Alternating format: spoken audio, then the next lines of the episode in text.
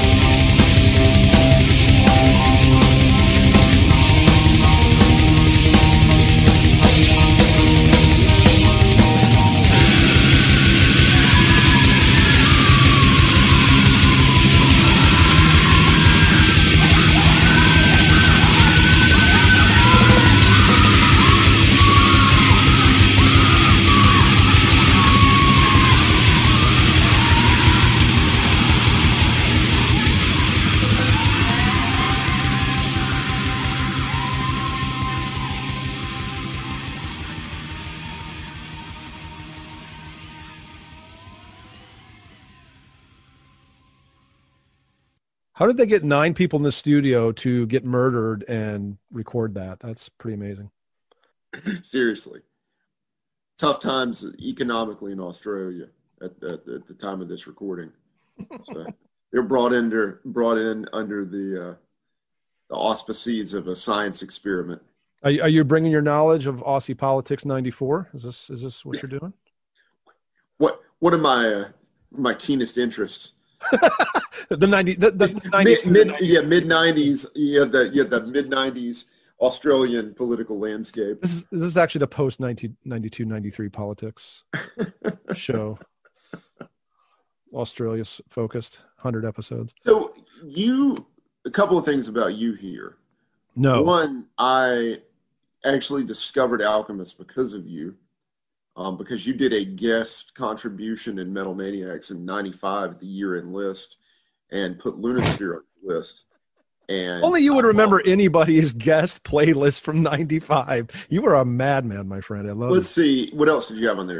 Into Another, Seamless. Yep. My Dying Bride. Yep. The War Comp. War compilation. Mind Rot. Hold a minute. At the Gates. There were 7. Oh, At the Gates. Wow, yeah.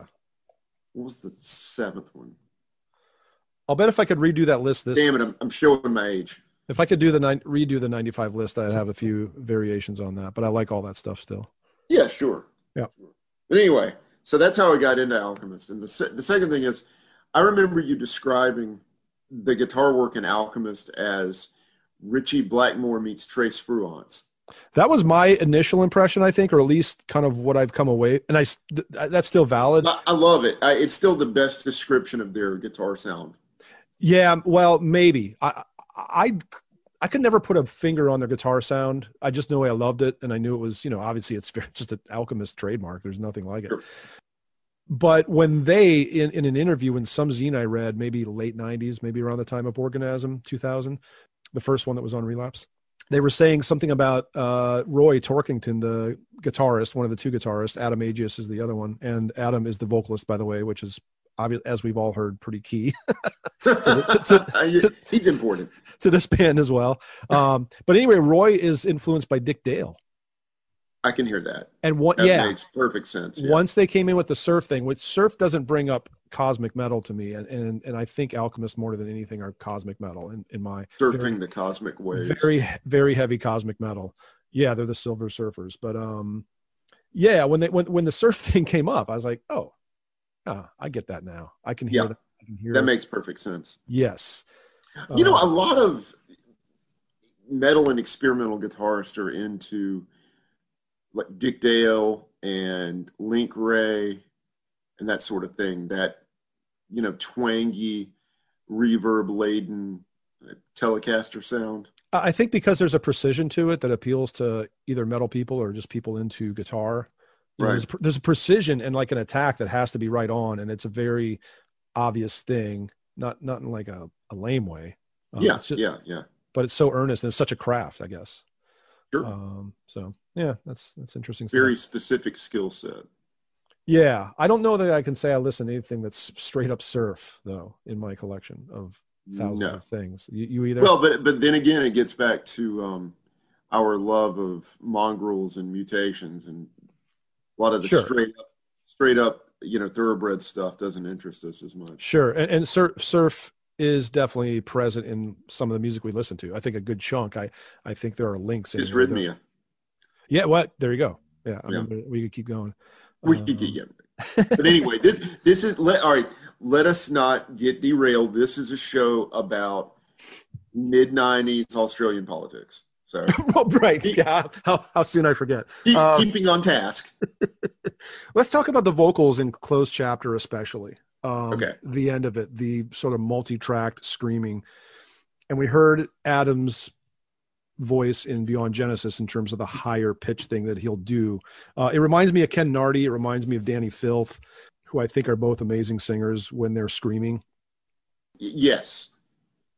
And the thing is early on when Danny did it, it was effective. And then he just really started to deploy it as his major device. Well, the good thing about Alchemist is it's always surprising when it happens. Yes. You know, he's got it in his back pocket. They certainly started to dial it down with Organism, and then the next two. But yeah, I mean, they never overused it. I don't think it's even present on the first album, is it? Jar of Kingdom?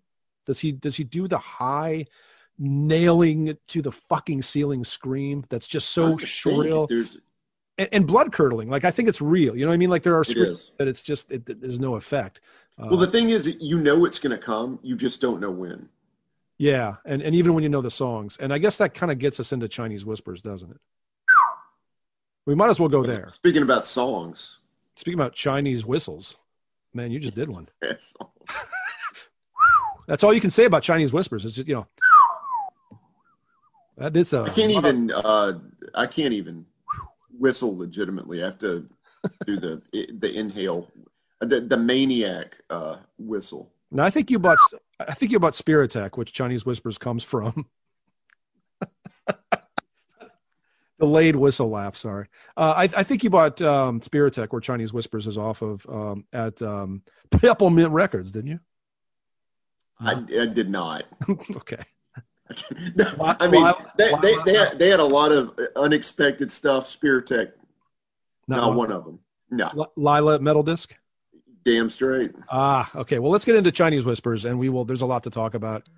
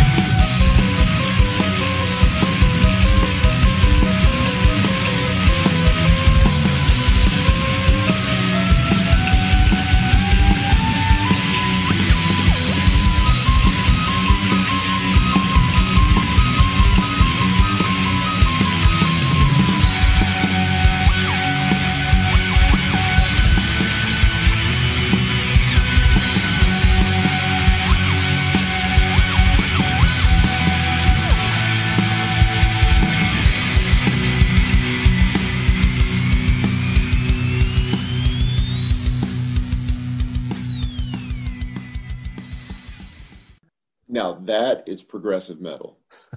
Yeah. Metal at its most expansive, at its most ambitious, and at its most well executed. It's a huge piece of music, but it's put together so perfectly. I mean, the arrangement of it, the organization of all those brave ideas. That's one of the, if there are such things as like Radical Research hallmark songs, that's probably one of them. Radical Research anthems. And the Radical Research anthem. All right, Dan, get to work. You know, you were saying about how that's so well constructed out of all these events, and I think that the way they place the climaxes in that song, because there are several, and that's why it's a 9.5 minute song. They take their time with it, but I think that it's so, all those climactic moments are so well placed that, and it is just, I think from A to Z, like you were saying, it is that good of a song. I definitely think the band considers it sort of their, not biggest, duh, but certainly most well-liked song amongst the fan base, amongst the members, always played it live after this point. It's just, I don't know. I think if anybody knows Alchemist, they know this song, and this is always a favorite. It's a victim of changes, right? Sure. One of those. It's a Revelations by Iron Maiden. It's just one that no Maiden fan wouldn't like, or absolutely fucking worship and consider the best, argue that it's the best. Yeah. It's 9.5 minutes boiled down to 7 because there was just no way we could think of a way to shorten it and give you kind of the idea. That song definitely brings to mind something I read about them in a zine. I think I had just gotten that tape. So it was like 95, even it getting into 96, and Lunasphere came out shortly after I had awareness of the tape, I think. In a fanzine from the time, the drummer Rodney Holder was saying that they kind of consider themselves, if they had to compare to other bands, an equal cross between Autopsy and Pink Floyd. I remember that. Yeah. And I mean, Chinese Whispers kind of bears that out, does it not? Yeah. It's not as ferocious as some of the other Alchemist stuff, but they certainly, you can see the Autopsy, certainly with the vocals going quite low. You know, there is a decrepit sound to early Alchemist that is right in line with that kind of death metal. And then the Pink Floyd kind of speaks for itself, I suppose, in the snippets we've sampled. And I think that, too, that Disembowelment were super into both Pink Floyd and Autopsy. Yes. Also Australian. Yeah, there you go.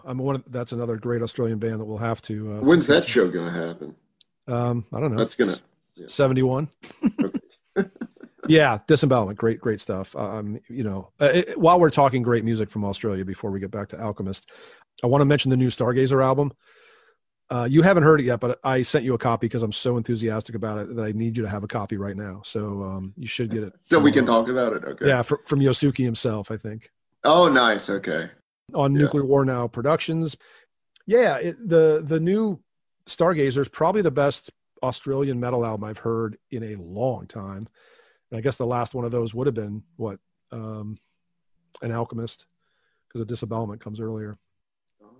Yeah. It's phenomenal. It's called Psychic Secretions. That's all I want to say. My own advertisement for that. It's an amazing album. I can't wait to talk about it with you. So let's move on to Eve of the War. I think we've exhausted Chinese Whispers, but Eve of the War is really interesting, isn't it? Oh my word, yeah. Were you familiar with the Jeff Wayne War of the Worlds? No, I was not.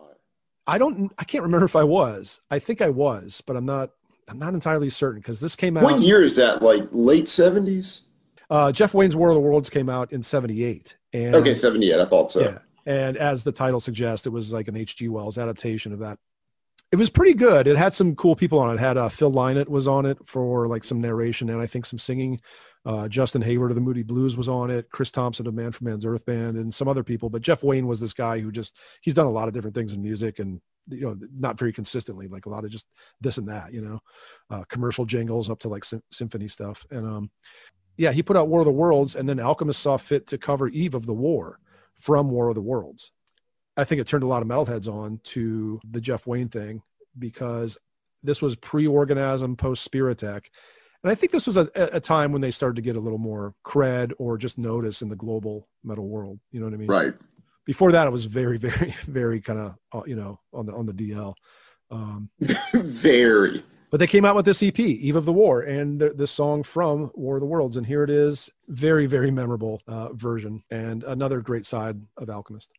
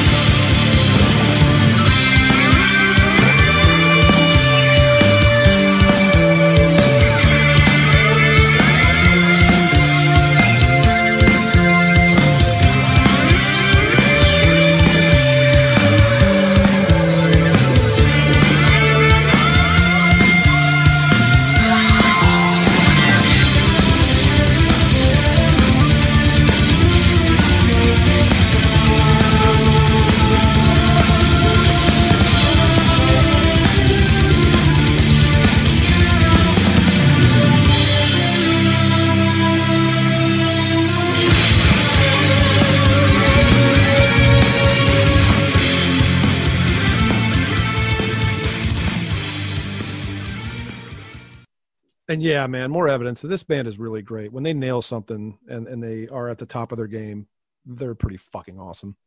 Yes, they are.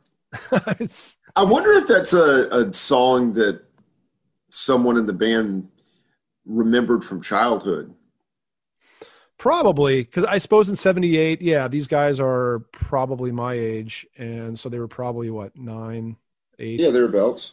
When that album came out, and you know, in an era when albums were just around the home. I mean, really, if you had even halfway cool parents, you know, yeah, even before you had albums, you know, there were or brothers or sisters or whatever it might have been. But yeah, I would think so. And I've met people since I have awareness of that now through Alchemist, and I did buy that album at one point. I like it. I don't listen to it ever, so I got rid of it. But it's a cool album. You know, it's like something that crosses into prog, of course, and art rock, and you know, just theater a little bit, and science fiction, of course. You know, not a slouch of a story or writer, in my estimation. H.G. Wells. No. So I know that when I first got the EP, I loved it so much, and it made me love Alchemist even more. We're going to kind of get into the more modern era of them, I suppose, because I think after this, would you say, I think you said it earlier, but with Organism, they sort of change. With Austral Alien, they change yet further. With Tripsis, the final album, which we're not even going to play any of, not because we hate it, but because we're just a little less enthused about it than these others. Put it that way. Yeah, and there's so much that we love on the others. I think we can be justified for the omission of Tripsis. So we'll listen to a little bit of the first track from Organism 2000, and then we'll jump to 2003 when they released the following album, Austral Alien, and a song called Alpha Capella Nova Vega.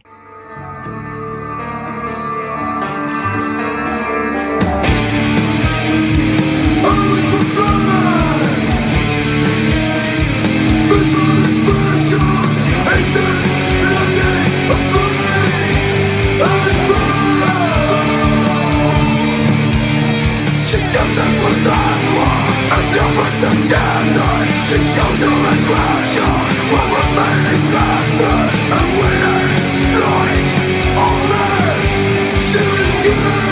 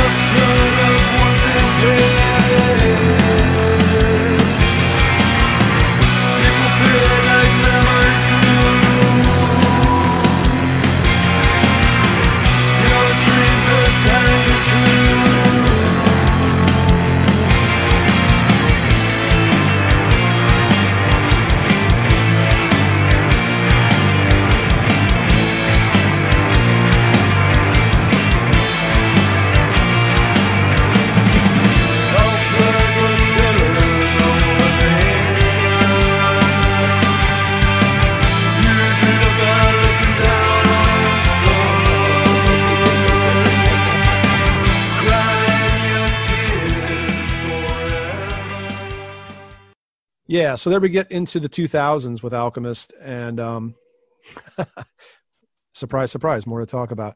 I've always thought of this band for me as kind of like the better Chaos AD, the better Fear Factory, and I like really early Fear Factory and a couple songs on the second album, but for me, they kind of scratch that itch that I feel like those, like I've always wanted those to scratch for me, but they don't, and Alchemist just does it, and they take it to a more cosmic place. Yeah, I never really thought about the Chaos AD thing. Maybe not on those songs, but I think on quite a bit. When I listen to Alchemist, I think of how I wanted Sepultura to go.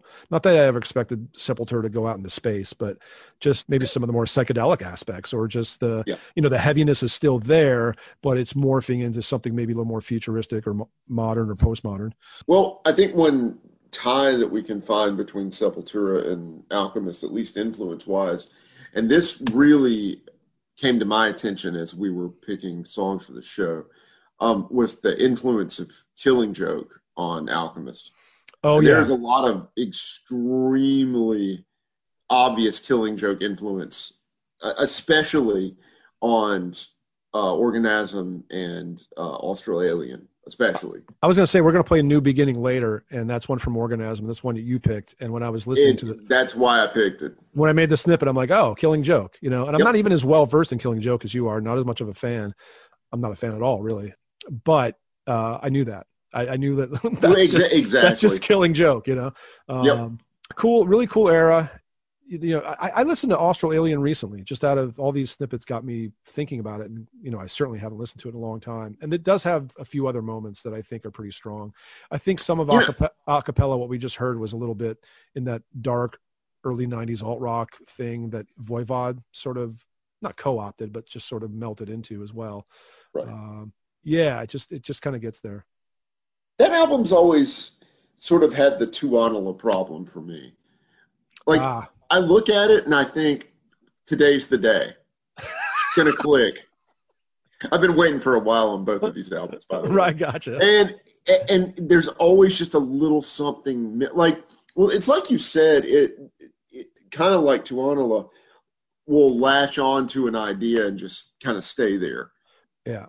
And it's like the potential for greatness is there. It's just never quite realized.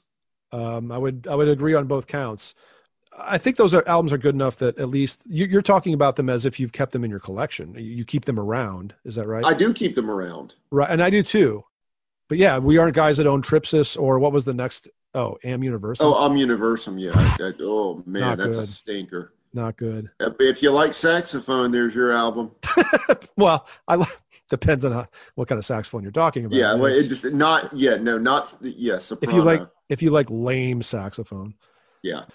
Well, let's move on and let's go early. Let's go to Escapism, a track from their 1991 demo. They had morphed over 3 demos before Jar of Kingdom, the first album, finding the lineup as well, because that's the other thing about Alchemist. Everything we're listening to tonight, except for this one demo track from 91, I believe, has the same 4 guys. We've mentioned Adam and Roy on guitar, Rodney on drums, and then there was a guy named John Bray that played bass. And it was those 4 guys pretty much till the end. I believe. It was. Yeah, and it was. And great guys. I was able to hang out with Adam in New York for a night with his girlfriend at the time, and I guess it was around the Organism era. That was great. Man, we had a fucking blast. Coolest fucking dude. And we just kind of, it was one of those things where we're like, oh, have I met this guy before? Do we have a history? Because you just you click on a lot of levels, just the same way you and I always have. And your best, it's a best friend thing. It's not that he's my best friend. I just felt like, wow, if this guy was in New York, we'd be hanging all the time. But we just had this rapport. So great dude. I know that Rodney's good because I corresponded with him. Just really good guys. I'm glad they finally ended up on Relapse. I wasn't at all instrumental in that because when I was there and I was going crazy for the tape, and we sold a lot of the tape through the mail order, Bill wasn't into them. Matt was interested, but Bill wasn't all that into them. Yeah. He called them a lot of Mr. Bungle nonsense, and he was coming from Jar of Kingdom. My copy of Jar of Kingdom actually used to be Bill's. He sold it to me for like $10. Yeah. But anyway, so we're going to listen to the demo with a different lineup, and then we get into Jar of Kingdom from 93, first album, and another one from Jar of Kingdom. So we're going to investigate Kingdom a good bit here. The second one we're going to play from Jar of Kingdom is Brumal a view from Pluto. Wintry Pluto dreams there. Enjoy.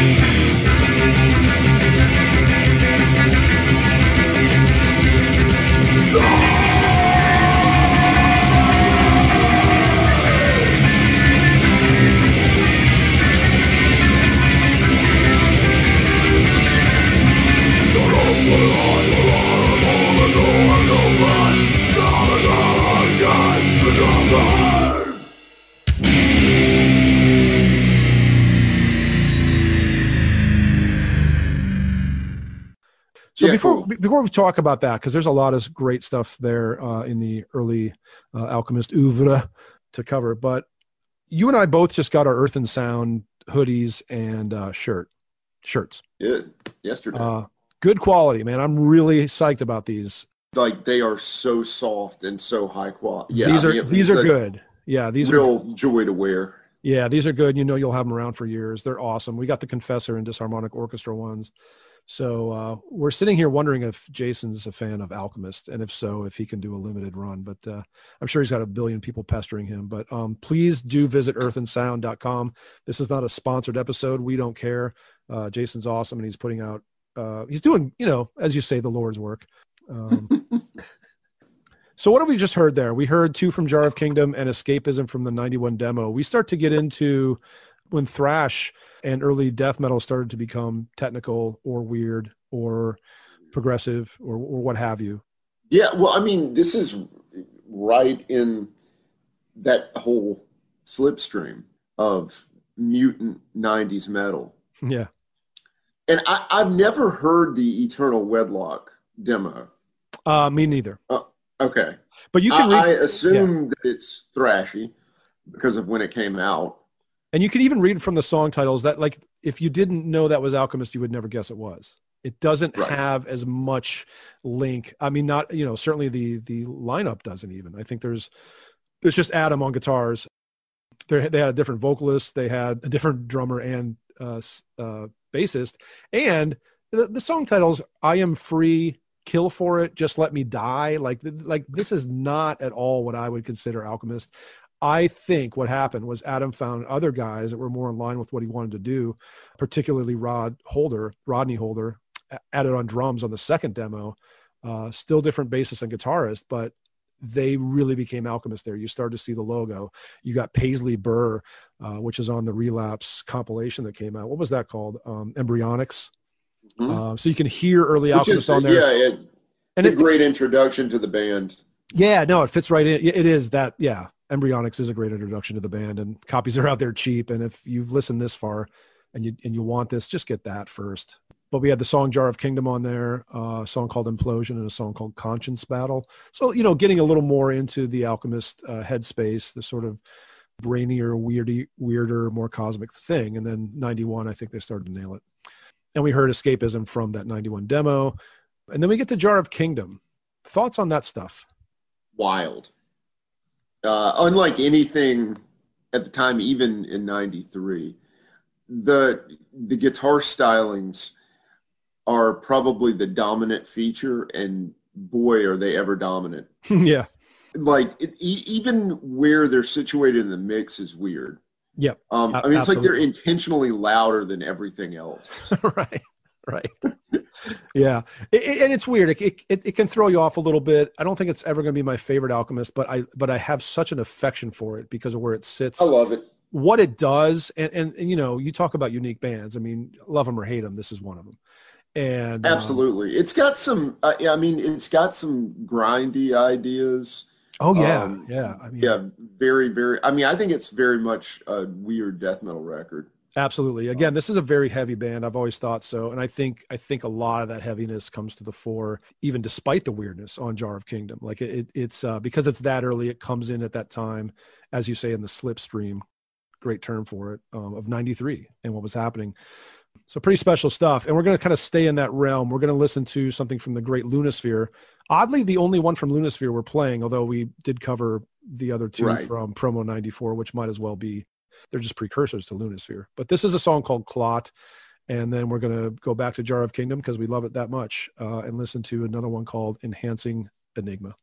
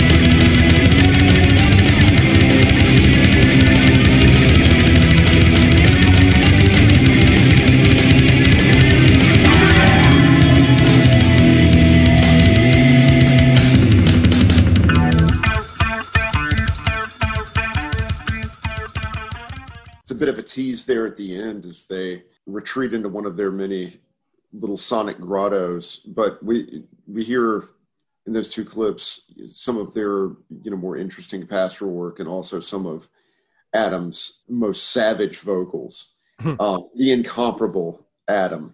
Yeah, an extraordinary vocalist, as we've heard throughout all of these tracks and throughout all of their different eras.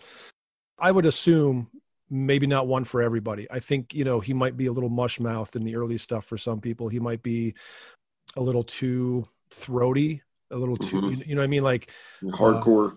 A little bit. It sneaks in. I mean, it's still, you know, it's still metal, but he certainly lost the Chris Reifert, you know, kind of thing, whatever that is.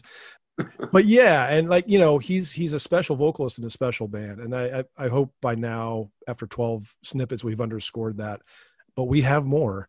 But yeah, that's kind of the earlier stuff. That's Klot from their second album, Lunasphere. Really great album. One of our absolute favorites. And Enhancing Enigma from Jar of Kingdom. What say we move on to the later material? And before we do, I kind of wanted to talk about how you and I somewhat kind of split on the third album, Spiritech. Do you want to get into that? Sure. So I like Spiritech almost equally as Lunasphere. And my understanding is that it gets maybe a little too sort of ethno-ambient, aboriginal for your taste, because it really dives into that aspect of their sound. It's still a very, very heavy, very metal record, but yeah, it takes some serious detours into that territory. It does, yeah. And I just happen to not care for that as much for as long. You know what I mean? Like, I think it's a great. Right. I'm not even going to say a great novelty. I think it's a great aspect to their sound, and I think they've always had this in their back pocket, if not way up front. And I think Spiritech pushes it up front pretty heavily in terms of the tribalisms, that percussive, maybe even slide guitar, Eastern mode melodies approach. You bring up an interesting point, the percussiveness of it. And maybe that's one reason that I'm so drawn to it. Yeah. I mean, because there's definitely more of that. Yeah, for sure. And for me, Spiritech is a great album, but I feel like I lose interest a little bit near the end because I've gotten so much of what they're doing. And you know, let's face it, they do open up with the best Alchemist song ever with Chinese Whispers. You can't possibly reach that throughout the rest of that album. It's just not possible. I mean, you know, there are a lot of great moments, most definitely. But yeah, I think we split a little bit on that. We have maintained our friendship despite somehow the odd disagreement, and this is not a fervent one. Nevertheless, a little bit of a split. Also, actually, before we move on, if you look at Metal Archives, there are 5 other Alchemists that have existed, you know, in some way. And I know that Alchemist isn't the most popular name or the most well-known name, and I'm sure you could be into metal and miss them and form a band called Alchemist and be just fine, but right. I find that a little shitty still. I can't possibly. You'd have to be really fucking good for me to listen to you and your band name be Alchemist. That the gauntlet has been dropped. Alchemists of the world. And it's always weird, right? I mean, I think I have 2 cathedrals in my collection. There's the so do I. Yeah. Yeah, the 70s prog band from the U.S. and of course the UK doom band. I'm trying to think if there are others. Do you have any same name bands? Wow, that's a good question. Sabbath. Oh, there you go. Yeah, Japanese and English. Yeah, of course. Yeah. There are others. I just get a kick out of the fact that there are bands called Raven and Sacrifice out there that are not the Raven and Sacrifice that I want to know. It's like, where are you people? Where's your metal education? We're going to play 3 snippets in a row here. Thanks for listening this far. It's been a lot of Alchemist, but it was really the only way to do it was to just do it big. We're going to hit New Beginning from Organism. We're going to hit Spirit Technology from the Spiritech album.